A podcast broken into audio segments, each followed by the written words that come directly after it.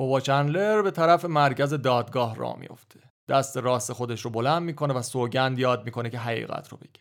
بعد توی جایگاه شهود میشینه. دادگاه پر از تماشاگر بود. شونه به شونه در امتداد ردیف های نیمکت های چوبی نشستن. یه سری آدم دیگه هم پشت نیمکت ها اون عقب سالن دادگاه فشرده سر پا وایساده بودن. غیر از اینا دادگاه مجهز به دو تا دوربین فیلمبرداری هم بود و اطراف مجتمع دادگاه نمایشگرهای بزرگی بود که اخبار و تصویرها رو زنده پخش می‌کردن. مردم دور صفحه نمایش ها جمع شده بودن و منتظر دیدن مردی بودن که سعی می‌کرد خودش رو از صندلی الکتریکی خلاص بکنه.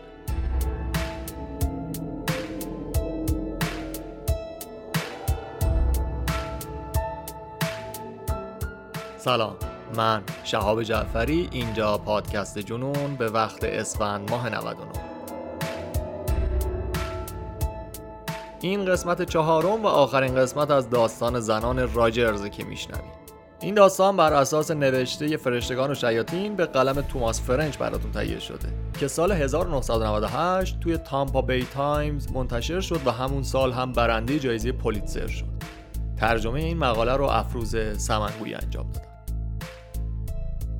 اگه قسمت های قبلی رو نشنیدین حتما برگردین از اول گوش بکنین. چون توی قسمت اول در مورد مقتولین گفتیم و در مورد خونواده که بودن و سه زن از این خونواده سفر کردن از اوهایو به سمت فلوریدا. توی همون قسمت اول هم گفتیم که اینها جسدهاشون توی خلیج تامپا پیدا میشه در حالی که دستاشون بسته شده بود دو تا مزرون اول پدر خانواده بود و عموشون. عموی خانواده به یکی از مقتولین یعنی به دختر بزرگ خانواده تجاوز کرده بود و البته به جرم تجاوز دیگه ای که داشت توی زندان بود. توی اپیزود دوم در مورد تحقیقات و اون پروسه‌ای که کاراگاه ها و مأمورین پلیس طی کردن تا به یه جایی برسن براتون گفتیم.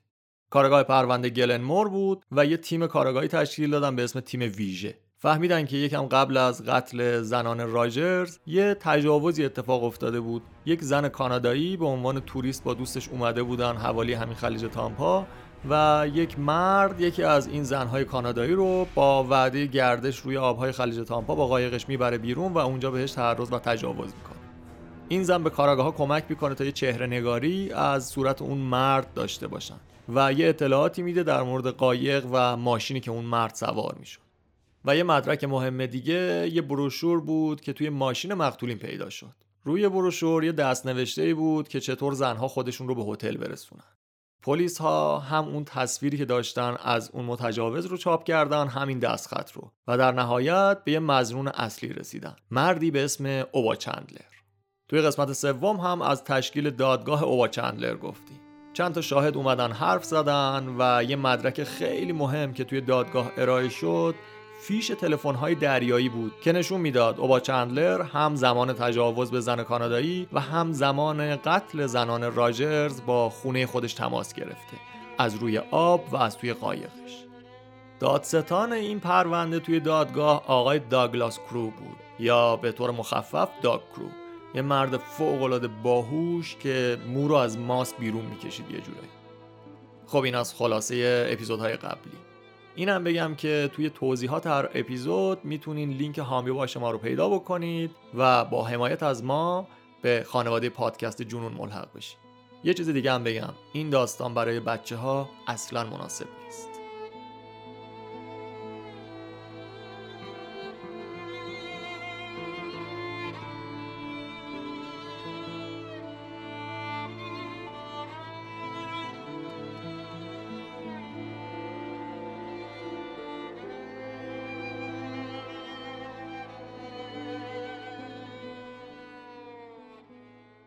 چندلر به میکروفون نزدیک میشه و سریع اما با صدای بریده بریده شروع می‌کنه به معرفی خودش.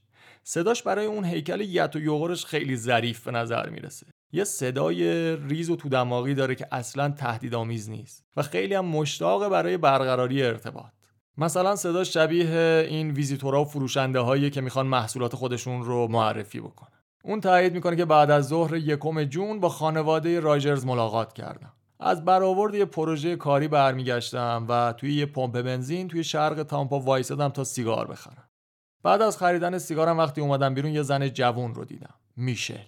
اون ازم پرسید که هتل دیز این کجاست؟ و من به اونها گفتم چطوری خودشون رو برسونم به هتلشون. همین کل مکالمه دو دقیقه بود. وکیلش همون زینوبر. می‌پرسه شما چیزی هم نوشتین؟ چندلر تایید می‌کنه که اون راهنمایی و دستورالعمل رو پشت بروشور نوشته. اما میگه من دیگه نه زنان راجرز رو بعد از اون دیدم و نه اونها رو به قتل رسوندم. زینوبر سری می‌پرسه در مورد همکارت کوپر چی؟ آیا شما به کوپر گفتی که با سه تا زن قرار ملاقات گذاشتی؟ چندلر میگه البته که نه. سوال بعدی در مورد تلفن‌هاست. میگه در مورد عوارض تلفن‌های دریایی چطور؟ آیا به یاد میاری که شب یکم جون در چه حالی بودی؟ و اینجا اوبا چندلر شروع می‌کنه به تعریف کردن داستان خودش از اون شب.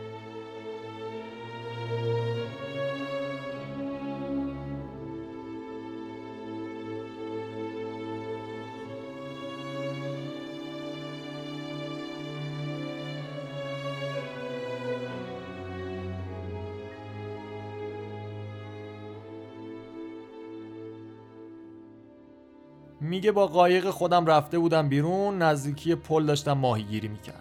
حدود ساعت نه و نیم ده زمان جزرومت بود و من دوست دارم که موقع جریان جزرومت روی آب باشم. چون بهترین زمان ماهیگیریه و تجربه به هم میگه که ماهیگیری توی آب ساکن اصلا به درد نمی‌خوره. بعدا همون شب وقتی کار ماهیگیری تموم شد یه مشکلی برام توی قایق پیش اومد. میگه سعی کردم موتور رو روشن کنم اما موتور فقط برای یک ثانیه روشن شد و بعد خاموش شد. سعی کردم ببینم مشکل چیه که بوی بنزین به مشامم خورد. از نزدیک به موتور قایقم نگاه کردم و متوجه شدم که یکی از شلنگ های بنزین ترکیده و محتوای باک چهل گالونی قایقم ریخته توی فضای بین عرشه و کف قایق وکیلش ازش می‌پرسه شما با خونت تماس گرفتی؟ میگه بله من حدود سه بار به خونم زنگ زدم و سعی کردم مشکلی که برام پیش اومده رو حل بکنم. بعد میگه که سعی کرده یه بوکسل پیدا بکنه اما هیچ شانسی نداشته. پس اون شب رو روی آب سپری کرده و منتظر نور روز مونده تا بتونه شخصی رو با پرچم تکون دادن با خبر کنه. چندلر میگه یکم بعد از طلوع یه قایق گارد ساحلی اومد. اما خدمه گفتن که دارن دنبال یه جنازه میگردن و الان نمی‌تونن بهم کمک بکنن. بالاخره موفق میشه با یه نوارچسب جای نشتی شلنگ رو ببنده. اما هنوز بنزینی نداشته و مجبور شده اونجا بشینه تا دو تا مرد توی قایق بیان اونو بکشن تا جایی که بتونه بنزین بزنه و برگرده سمت خونش. بعد وکیل باز ازش می‌پرسه آیا قبل از رفتن دوباره با خونت تماس گرفتی؟ میگه بله من تماس گرفتم.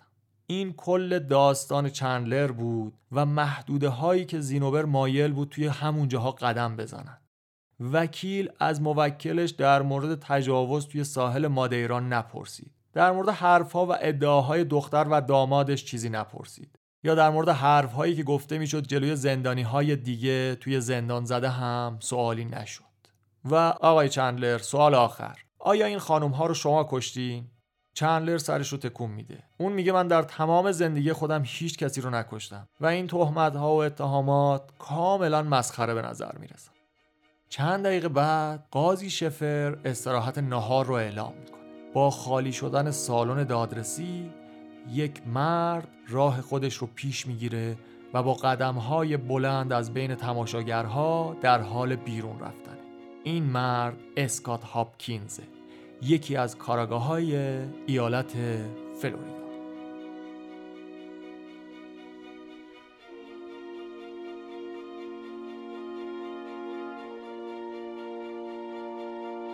اسکات هاپکینز صاحب یه قایق بود و می‌دونست که بیرون رفتن روی آب ممکنه منجر به نقص فنی هم بشه یا مثلا با نشت سوخت خودش دست و پنجه نرم کرده بود. مهمتر این که هاپکینز این قایق رو خوب میشناخت. مدل قایق چندلر یه بیلاینر بود. چندلر بعد از قتلها این قایق بیلاینر خودش رو فروخته بود. اما پلیس صاحب جدیدش رو ردیابی کرده بود و قایق رو به عنوان مدرک خریده بودن ازش. هاپکینز خودش شخصا چند بار رفته بود به پارکینگ محل نگهداری قایق و از دماغه تا عقب اون رو کامل بررسی کرده بود. هاپکینز با شنیدن روایت چندلر از اون شب چیزی شنیده بود که به نظرش منطقی نمی اومد. چیزی که شاید بتونن ازش استفاده بکنن. چیزی که نهایتا ممکنه آرامش چندلر رو به هم بزنه. خودش رو به یکی از راهروهای دادگاه میرسونه و جمعیت رو کنار می‌زنه تا برسه به جایی که دادستان داک کرو در حال قدم زدن. هاپکینز میره پیشش و میگه که یه چیز خیلی مهمی داره که بگه. شهادت چندلر مشکل داره. این غیر ممکنه. اون داره دروغ میگه. دادستان کرو همونجا میسته به هاپکینز نگاه می‌کنه و به همین حرفهای اون گوش میده. دادستان نمی‌خواد حتی یه لحظه هم تلف بشه. سری میره توی دفتر تلفن رو بر میداره و با یه مکانیک قایق که برای پرونده های قبلی با پلیس کار کرده بوده تماس می‌گیره. یه نفر که قایق ها رو بهتر از سازنده هاشون بشناسه. به مکانیک میگن که اونها به یه متخصص نیاز دارن تا به قایق بیلاینر چندلر یه نگاهی بندازه. می‌خواستن یه توجه ویژه به سیستم سوخت رسانی اون قایق بندازه و از نزدیک بررسیش بکنه. می‌پرسن اولا می‌تونی این کار رو انجام بدی؟ اگه آره آب دستت بذار زمین همین الان برو توی پارکینگ اداره پلیس تامپا و کارتو شروع کن. مکانیک قبول می‌کنه و شروع به حرکت می‌کنه به سمت پارکینگ.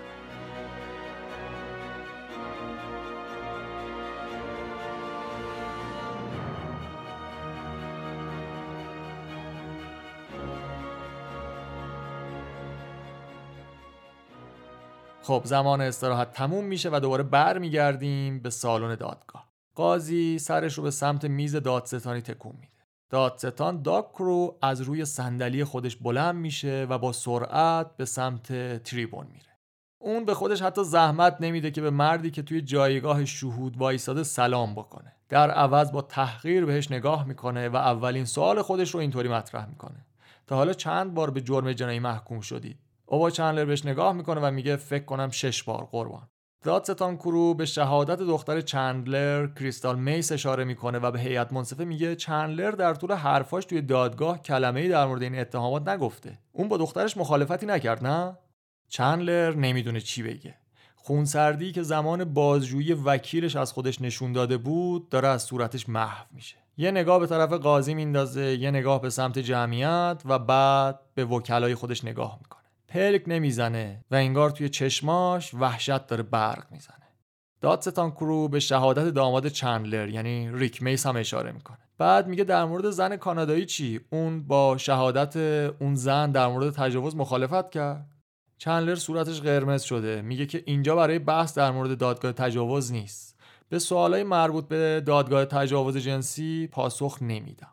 دادستان کرو میگه شما میترسی که جوابات شما رو متهم بکنه. به همین خاطر که شما از جواب دادن اونها امتناع می‌کنی. روی میز دفاع فرد زینوبر بلند میشه. میگه که مایل نیست در مورد پرونده تجاوز صحبت بکنه. قاضی شفر تایید می‌کنه.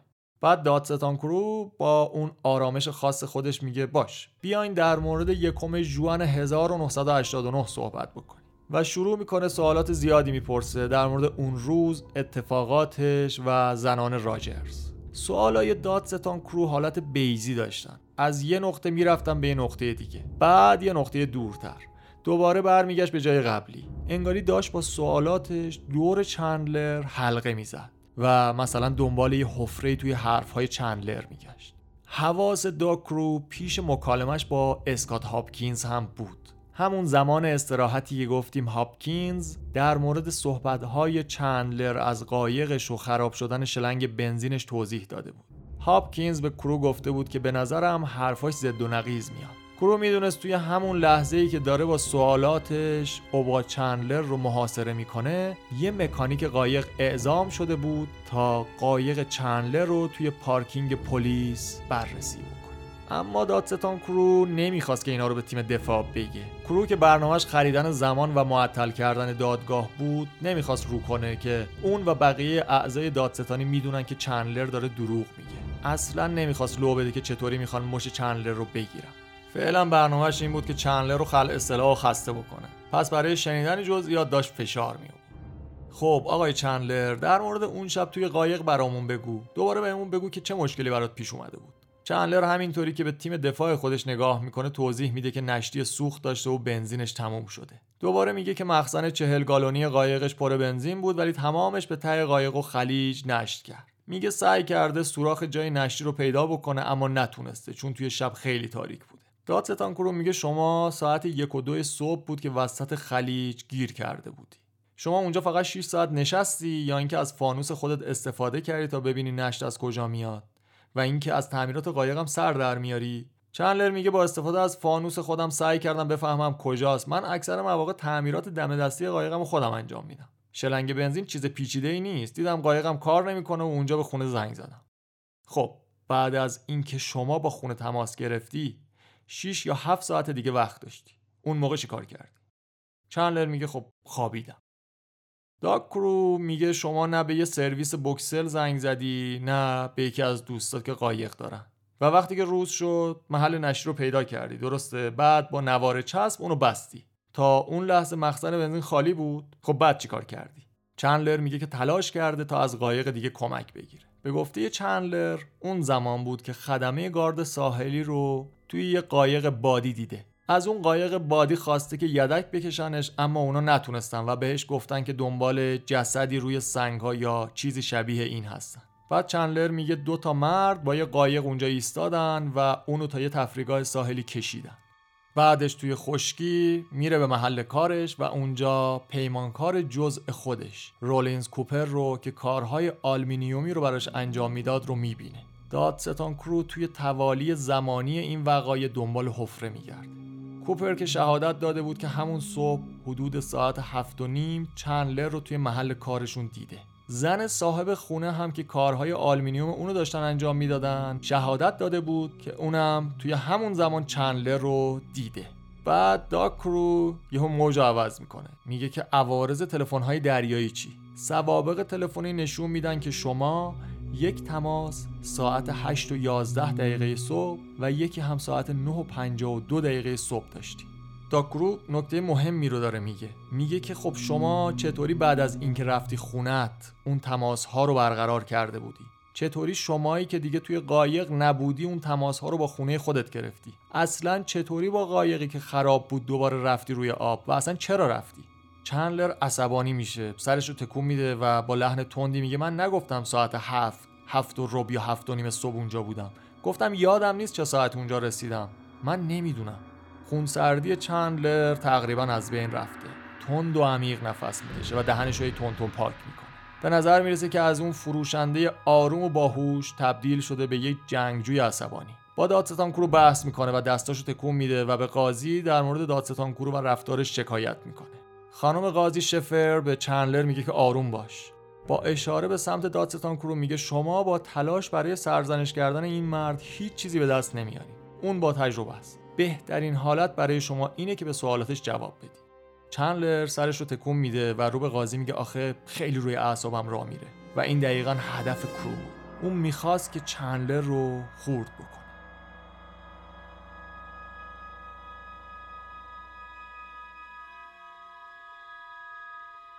خب اون طرف توی پارکینگ اداره پلیس بررسی قایق هنوز ادامه داره و مکانیک از دفتر پلیس فلوریدا تماس می‌گیره. مکانیک قایق بایلاینر و موتور اونو زیر رو کرده و دقیقا همون چیزی بود که اسکات هاپکینز گفته بود. دقیقا همون چیزی بود که دادستان ها بهش امیدوار یکی از اعضای تیم دادستانی میاد و توی دادگاه یه برگر رو میده دست داکرو. داکرو برگر رو می‌گیره می‌خونه و آروم به سمت میز خودش قدم می‌زنه. و توی همین حال از چندلر می‌پرسه که شما مشکل خط سوخت رسانی قایقت رو تعمیر کردی درسته؟ و چندلر هم تایید می‌کنه. بعد دادستان ازش می‌پرسه اون لوله سوراخ دقیقا کجا بود؟ چندلر میگه لوله بود دقیقا جلوی باک بنزین. کرو که داره به سمت میزش میره از توی پرونده ها یه عکس در میاره. یه عکس از قایق. و عکس رو می‌گیره جلوی متهم و بهش میگه کجاش بود؟ دقیقا. بالای اینجا. چندلر میگه اون لوله وصل میشه به باک بنزین. باک قایق من زیر عرشه است. زیر کف پوشه و اینجا دیده نمیشه. داکرو باز سماجت می‌کنه. میگه لوله به کجای باک وصل بود؟ بالای مخزن بنزین بود یا پایینش؟ چندلر اظهار بی اطلاعی می‌کنه و میگه من نمی‌تونم مخزن رو توی این عکس ببینم. اوبا چندلر حالا خیس عرق شده. دادستان کرو سوالش عوض می‌کنه. میگه تا حالا در مورد سوپاپ anti-siphon بنزین چیزی شنیدی؟ و اونم میگه نه. اینجا دادستان کرو فشارش رو بیشتر می‌کنه. میگه شما از همچین دستگاهی بی اطلاع بودی؟ آیا واقعا نمی‌دونی که یک سیفون بنزین از نشتی توی سیستم سوخترسانی جلوگیری می‌کنه و نمی‌ذاره که بنزین تا انتها خالی بشه؟ چندلر میگه در مورد این سوپاپ یه چیزایی شنیدم اما مشکل اون شب من از این سوپاپ نبود. این سوپاپ رو دیدم این سوپاپ چسبیده به پمپه. دقیقا همون جایی که شلنگ وصل میشه به باک ولی مشکل اون شب من از این سوپاپ نبود. بعد داکرو زیر چشمی می‌پرسه شما پمپ هم تا حالا تعمیر کردین؟ و با تایید چندلر دادستان کرو سکوت می‌کنه. چندلر داره میگه که می‌دونه پمپ کجاست. شلنگ هم گفته بود که چسبیده به پمپه. پس منطقا می‌دونه که شلنگ بنزین کجا وارد باک میشه. اما چند لحظه قبل دقیقا عکس این موضوع رو به هیئت منصفه گفته بود. همون جایی که گفته بود من نمی‌دونم چون نمی‌تونم مخزن بنزین رو ببینم و مخزن بنزین زیر کف پوشه. داکرو یه جورایی داشت فیتیله پیچش می‌کرد. این جزئیات شاید برای اثبات قتل به درد هیچ کسی نخورن. اما دادستان ها دنبال همچین تناقضاتی توی حرفای متهم ها تا ثابت بکنن که جوابهاشون صادقانه نیستن و اعتماد هیئت منصفه نسبت به متهم رو مختل بکنن. بعد از اینکه صحبت های چندلر و بازجویی داکرو ازش تموم میشه جلسه دادگاه اون روز هم تموم میشه و قاضی فردا رو برای ادامه دادرسی اعلام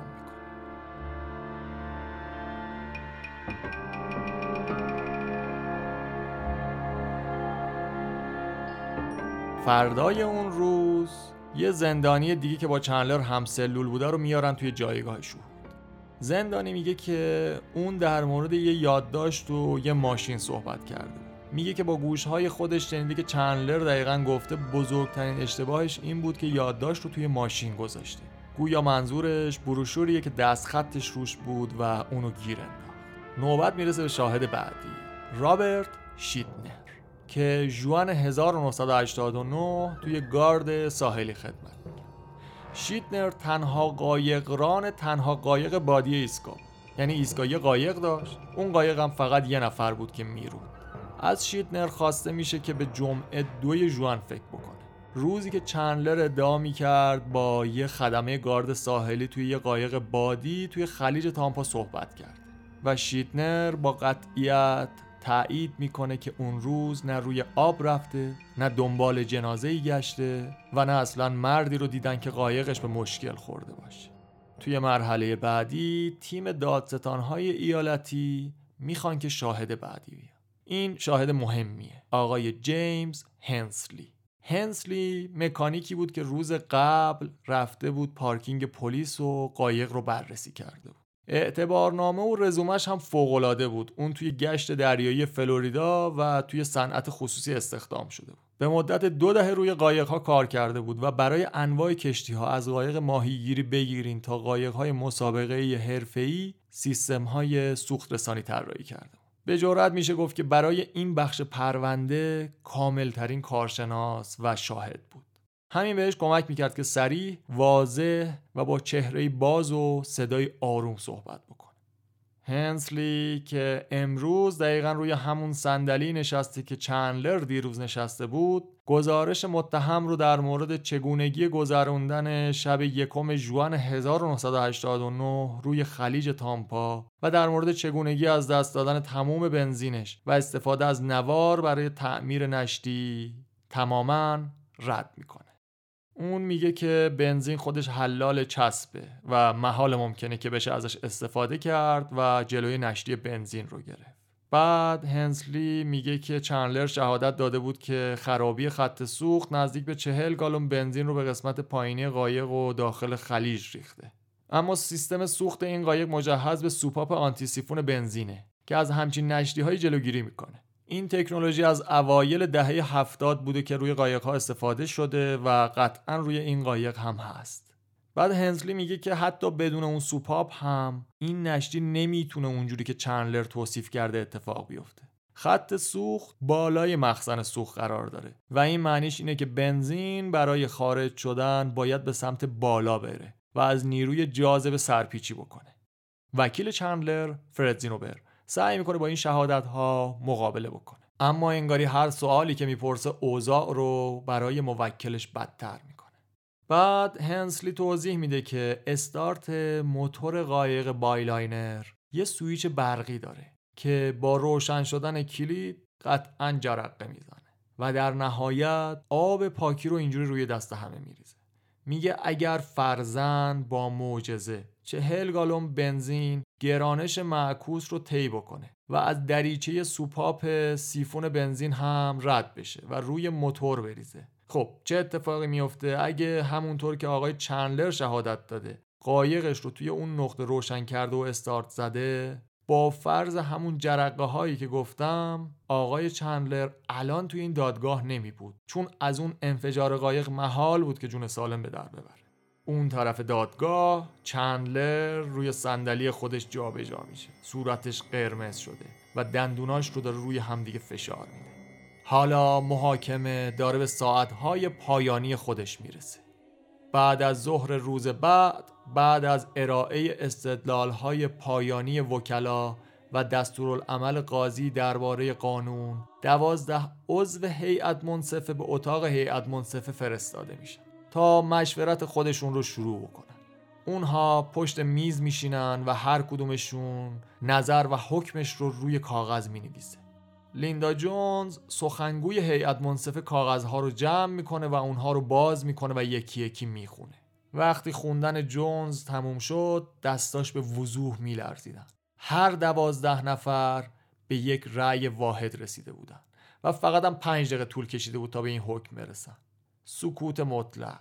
هیچ کس چیزی نمی گفت نمی‌تونستن باور بکنن که کار اونا دیگه تموم شده. اونها توی تصمیم خودشون هیچ تردیدی نداشتن. اونا به اندازه کافی زینوبر رو قبول داشتن اما تا اونجا که به اونها مربوط بود شواهد خیلی زیادی علیه چندلر وجود داشتن. و نفرت انگیزترین چیز هم شهادت خود چندلر بود که کاملا غیر قابل قبول بود.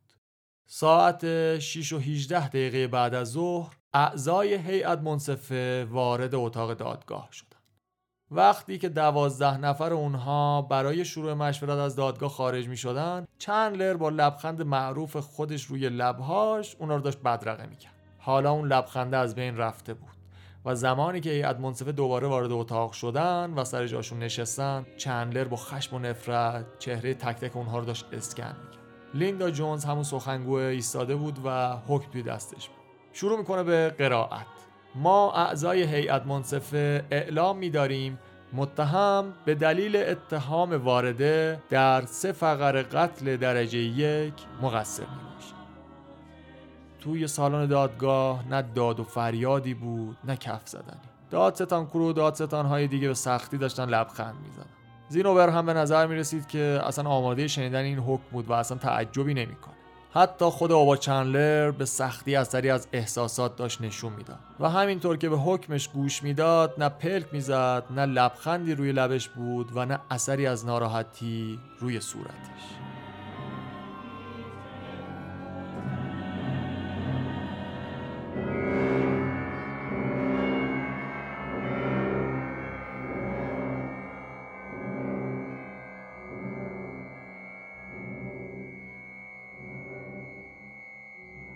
چند ساعت بعد عصر همون روز وقتی مردم از دادگاه بیرون می‌رفتن افق بالای خلیج تامپا به رنگهای قرمز، نارنجی و ارغوانی بود.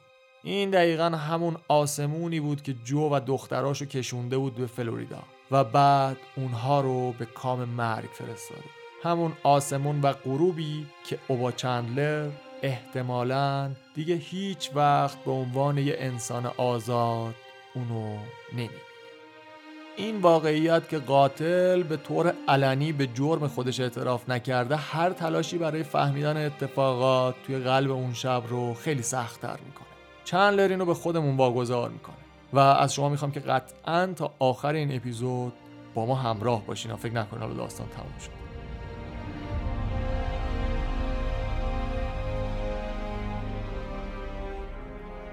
قاضی شفر یک ماه بعد از دادگاه وقتی که چندلر رو برای صدور حکم میارن پیشش در مورد زن راجرز میگه که یکی از اونا قربانی اول شما بود. دوتای دیگه داشتن تماشا می‌کردن. این ترس رو می‌تونی تصور بکنی. بعد قربانی دومت. حالا باز وحشتش رو تصور بکن و در نهایت آخرین قربانی که کشته شدن دو تا از عزیزترین هاش رو داشت می‌دید. می‌تونی درک بکنی؟ قاضی شفر از جایگاهش به پایین به چندلر نگاه می‌کنه و میگه که اوبا چندلر شما نه تنها حق زندگی سه زن رو ازشون گرفتی بلکه طبق قوانین ایالت فلوریدا حق زندگی خودت رو هم از دست دادی. پس قاضی دستور میده تا اونو با صندلی الکتریکی به سزای قتلهای زنان راجرز مجازات بکنه. اونو سه بار محکوم می‌کنه و برای هر قربانی حکم اعدام جداگانه صادر می‌کنه. خب از آدمای داستانمون بگیم که تا اینجا باهاشون اومدیم. بعد از پایان دادگاه اعضای هیئت منصفه برمیگردن به خونه های خودشون سمت اورلاندو. اما این پرونده اونا رو ول نمی‌کرد. چند تایشون در مورد چندلر کابوس می‌دیدن. حداقل سه تا از این خانم ها شروع کردن به نگه داشتن اسلحه توی خونه های خودشون. لیندا جونز همون سخنگوی هیئت منصفه یه چیزی داشت اذیتش می‌کرد. تصور می‌کرد که شرارت همه جا وجود داره. اون وقتی می‌رفت تو فروشگاه ناخداگاه بقیه مردم رو داشت تجزیه تحلیل می‌کرد. مثلا بقیه مشتری ها رو می‌دید فکر می‌کرد که اونها می‌تونن قاتل باشن یا نه. نفر بعدی زنی که قربانی تجاوز توی ساحل مادیرا بود و حرفاش توی دادگاه برای حل این پرونده خیلی حیاتی بود. هنوز توی کانادا با خانوادهش زندگی می‌کنه. جوان استفی. که همسایه چندلر بود و از تصویر چهرهنگاری روزنامه و دستخط قرارداد به پیدا شدن قاتل کمک کرده بود. جوان استفی هنوزم توی تامپا زندگی می‌کنه. گفتیم که روی بیلبورد زدم 25 هزار دلار هم جایزه گذاشتم برای پیدا کردن قاتل. این با همسایش موزل اسمیت که قرارداد رو پیدا کرده بودن سر تقسیم این 25 هزار دلار اختلاف پیدا می‌کنه. بعد در نهایت خود پلیس میاد اینجا مداخله می‌کنه. این پول رو بین استفی موزل اسمیت و دو نفر دیگه هم که توی پیدا کردن چندلر به پلیس کمک کرده بودن تقسیم می‌کنه. این دو نفر ناشناس موندن و توی این پرونده نگفتن که کیا بودن.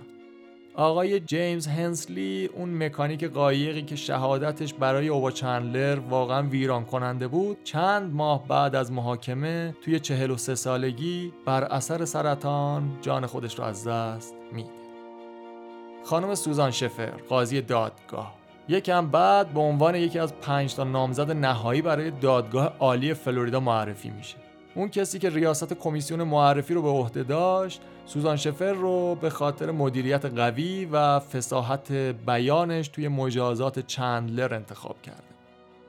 افسرای اجرای قانون که توی پرونده راجرز کار می‌کردن هنوز در مورد جو و دختراش فکر می‌کنن. در مورد اونها صحبت می‌کنن و هر زمان که از وسط آبهای خلیج تامپا عبور می‌کنن اونها رو به یاد میارن.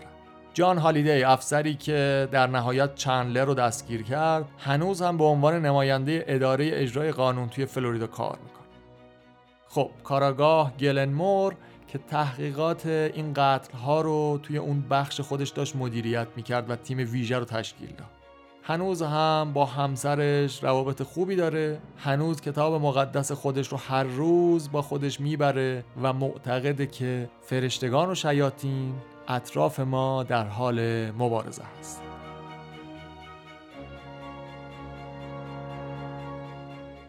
یک کمی بعد از محاکمه خانم دبرا چندلر زن اوبا چندلر درخواست طلاق میده. ازدواجشون به طور رسمی منحل میشه و طبق شنیده ها دبرا مشتاق ادامه زندگی خودشه و سعی داره خودش و دخترش رو در برابر اخبار و همه چیز اوبا چندلر محافظت بکنه. اوبا دیگه اجازه دیدن ویتنی دخترش رو نداره. مطابق خواسته همسر سابقش حتی اجازه دیدن عکس های فعلی دخترش رو هم نداره.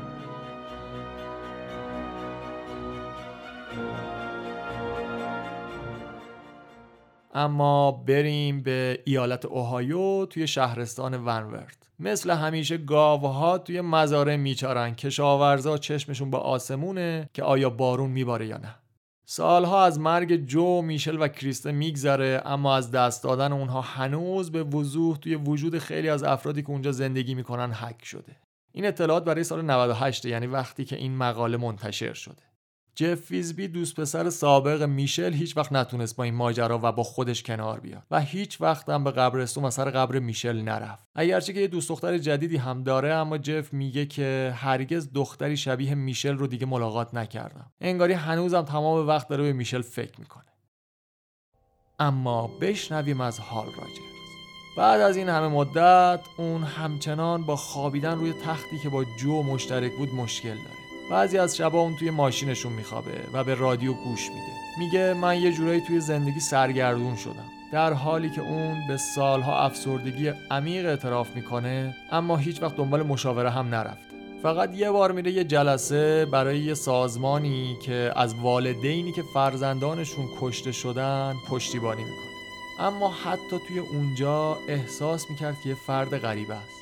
وقتی افراد دیگه توی جلسه داستان اونو میشنیدن به نظر می‌رسه که توی بزرگی غم اون غرق می‌شدن. و حال از جلب توجه همه ناراحت بود. جلسه رو ترک می‌کنه و دیگه هیچ وقت به اونجا بر نمیگرد اون به جای درمان و مشاوره به دوستای خودش اعتماد می‌کنه. بارها و بارها وقتی که احساس تنهایی می‌کنه به اونها رو میاره. اون میگه دوستام تنها چیزی بودن که من داشتم. حال همونطور که نسبت به بابا چندر عصبانی خشم واقعی از برادرش هم پا برجاست برادری که هنوز توی زندان اوهایو محکومیت خودش رو سپری می‌کنه. حال میگه اگه جان به میشل تجاوز نمی‌کرد خونواده من هیچ وقت به فکر رفتن به فلوریدا نمیافتادن و هیچ وقت از اون طرف چندلر نمی‌رسید. حال دیگه هیچ وقت با جان صحبت نکرد.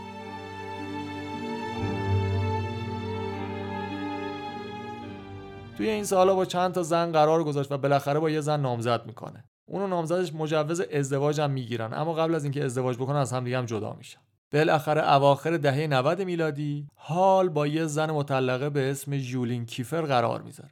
جولین چهار تا بچه داره سه تا دختر یه پسر. و به نظر می‌رسه که همه اونها با همدیگه خوب کنار میان. جولین و بچه هاش میرن مزرعه پیش هال راجرز و حالا اونا میشن خانواده جدیدش و بهش توی شیردوشی کمک می‌کرد حال میگه الان دیگه احساس می‌کنم زندگیم داره به حالت عادی برمیگرده. من کسی رو پیدا کردم که من رو دوست داره. همینجوری که رابطه جدیدش اونو خوشحال کرده حال هیچ تلاشی هم نمی‌کنه که افکار خودش رو درباره جو و دخترهاش کنار بذاره.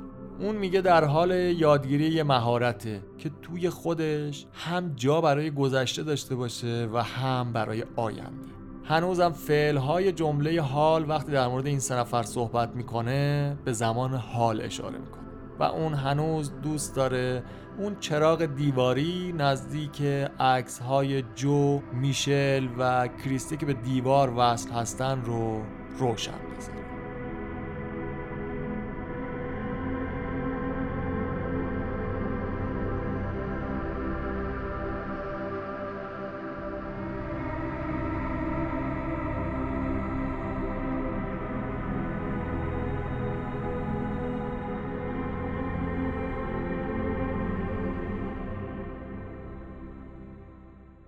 اما اوبا چندلر قاتلی که گفتیم هیچ وقت به این قتل ها اعتراف نکرد. اون توی سالهای 97 و 2003 از دادگاه عالی فرجام خواهی می‌کنه. اما هر دوبار درخواستش رد میشه و نهایتا دهم اکتبر سال 2011 فرماندار ایالت حکم مرگ چندلر رو امضا می‌کنه.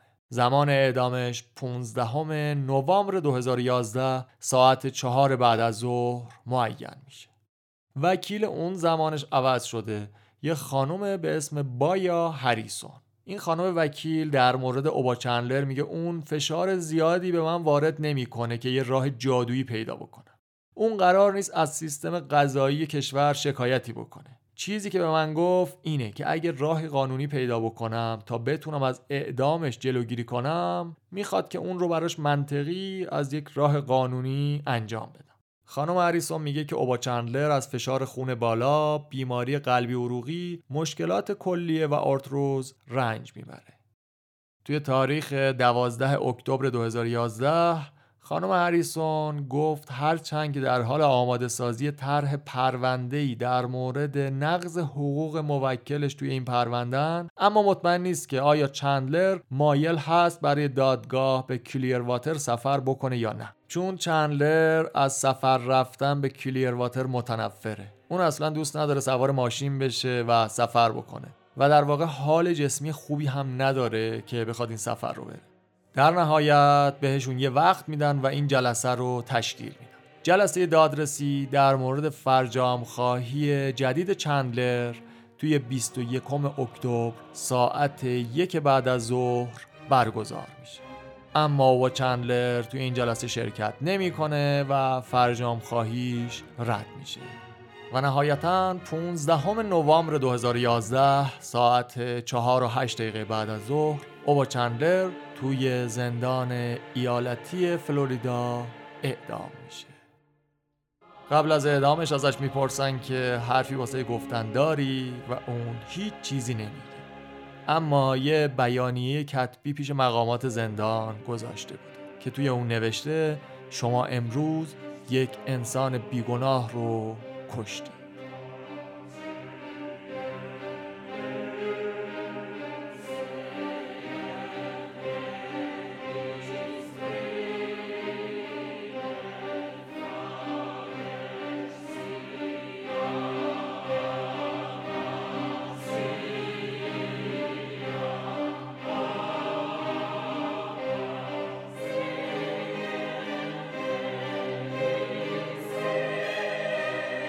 گفتیم زن و بچه زیاد داشت با چندلر یکی از دخترای چندلر توی مصاحبه بعد از اعدامش میگه من معتقدم که اونها یک انسان بیگناه رو اعدام کردن. من فکر نمی کنم پدر من به تنهایی می‌تونست چنین جنایت فجیعی رو انجام بده. باید یک نفر دیگه هم باشه. از سر کف دست ثابت می‌کرد که اون باهاشون ملاقات کرده و راهنماییشون کرده. اما به معنای این نیست که اونها رو کشته. من فکر می‌کنم این پرونده دادستانی فوقالعاده ضعیفی داشت. یکی از پسرهای چندلر جف هم میگه من واقعا معتقدم که اون قبل از محاکمه به دست رسانه ها محاکمه و محکوم شده بود. رسانه ها تقریبا می‌تونن شما رو محکوم بکنن. پسرش میگه من فکر نمی کنم که محاکمه عادلانه ای رو داشت. بعد از اعدامش رسانه ها اوبا چندلر رو اینجوری توصیف کردن. تنها ترین انسان در تنها ترین مکان روی زمین اعدام شد. چون در طول سالهایی که توی زندان منتظر اعدام بود حتی یک نفر ملاقاتی هم نداشت. اما داستان ما و اوبا چندلر اینجا و اینجوری تموم نمیشه. تقریبا سه سال بعد از اعدام اوبا چندلر توی 25 فوریه 2014 پلیس ها نشون دادن که شواهد دی ان ای اوبا چندلر رو به عنوان قاتل یه زن دیگه هم معرفی می‌کنه.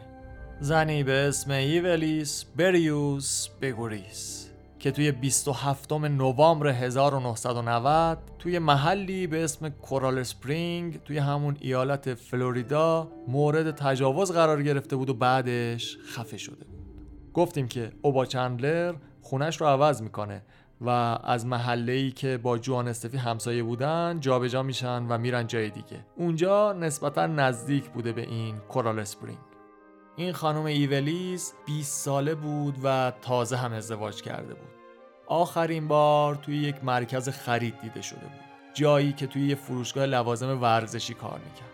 وقتی که بر نمیگرده خونه شوهرش میره دنبالش به اون مرکز خرید و ماشین خودشون رو که یه فورد تمپوی مدل 1985 بود با لاستیک پاره شده پیدا می‌کنه. فرضیه کاراگاه ها این شکلی بود که اوبا چندلر بعد از دو روز زیر نظر گرفتن و تماشای قربانی لاستیک هاشو میره پنچر می‌کنه. بعد در کسوت یه غریبه مفید میاد و پیشنهاد کمک می‌کنه. و همون روز سه ساعت بعد از اینکه شوهرش میره به پلیس گم شدنش رو گزارش میده جسد این زن زیر یه صندوق پستی محلی توی یک محله توسط دو تا مرد پیدا میشه. این دو تا مرد داشتن از یه سفر ماهیگیری برمیگشتن. بدن این زن برهنه بود و توی مچ دست و پاهاش ردی بود از بسته شدن تناب. و یه تیکه چسب نواری قهوه‌ای رنگ هم به موهای این زن چسبیده بود. نهایتا بعد از مطابقت دی ای قاتل روی بدن این زن با دی ای اوبا چندلر و مطمئن شدن از این قضیه این پرونده طبق گفته پلیس حل و بسته اعلام میشه. پلیس و مأمورهای اجرای قانون فلوریدا توی مناطقی که منصوب به محل اقامت و یا عبور اوبا چندلر بودن دنبال پرونده های بازی میگشتن که شاید بشه اثری از این مرد رو توی اونها پیدا کنن. از اوبا چندلر از قاتلی که هیچ وقت اعتراف نکرد اعدام شد. از مردی که اگه توی داستان جنایی ما نبود شاید این داستان فقط یک داستان خانوادگی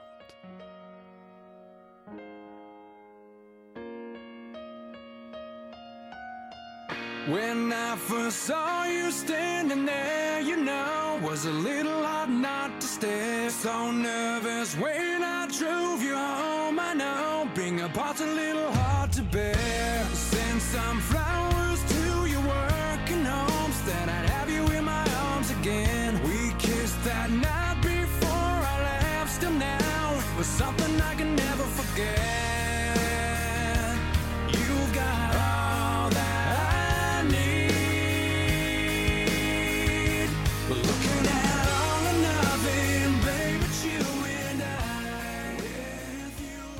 این آخرین قسمت از داستان زنان راجرز بود که شنیدیم. امیدوارم که ازش لذت برده باشید مهمترین و بزرگترین کمکی که به ما می‌تونین بکنین اینه که ما رو به بقیه معرفی بکنین. به بقیه دوستا و آشناهایی که دارین و مثل خودتون پایه داستانهای جنایی هستن و یا ممکنه از این تم خوششون بیاد.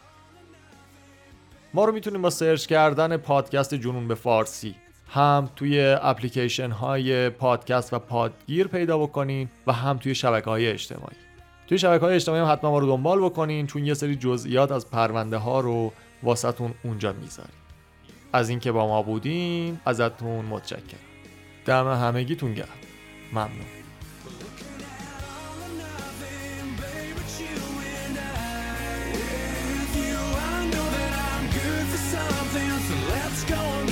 So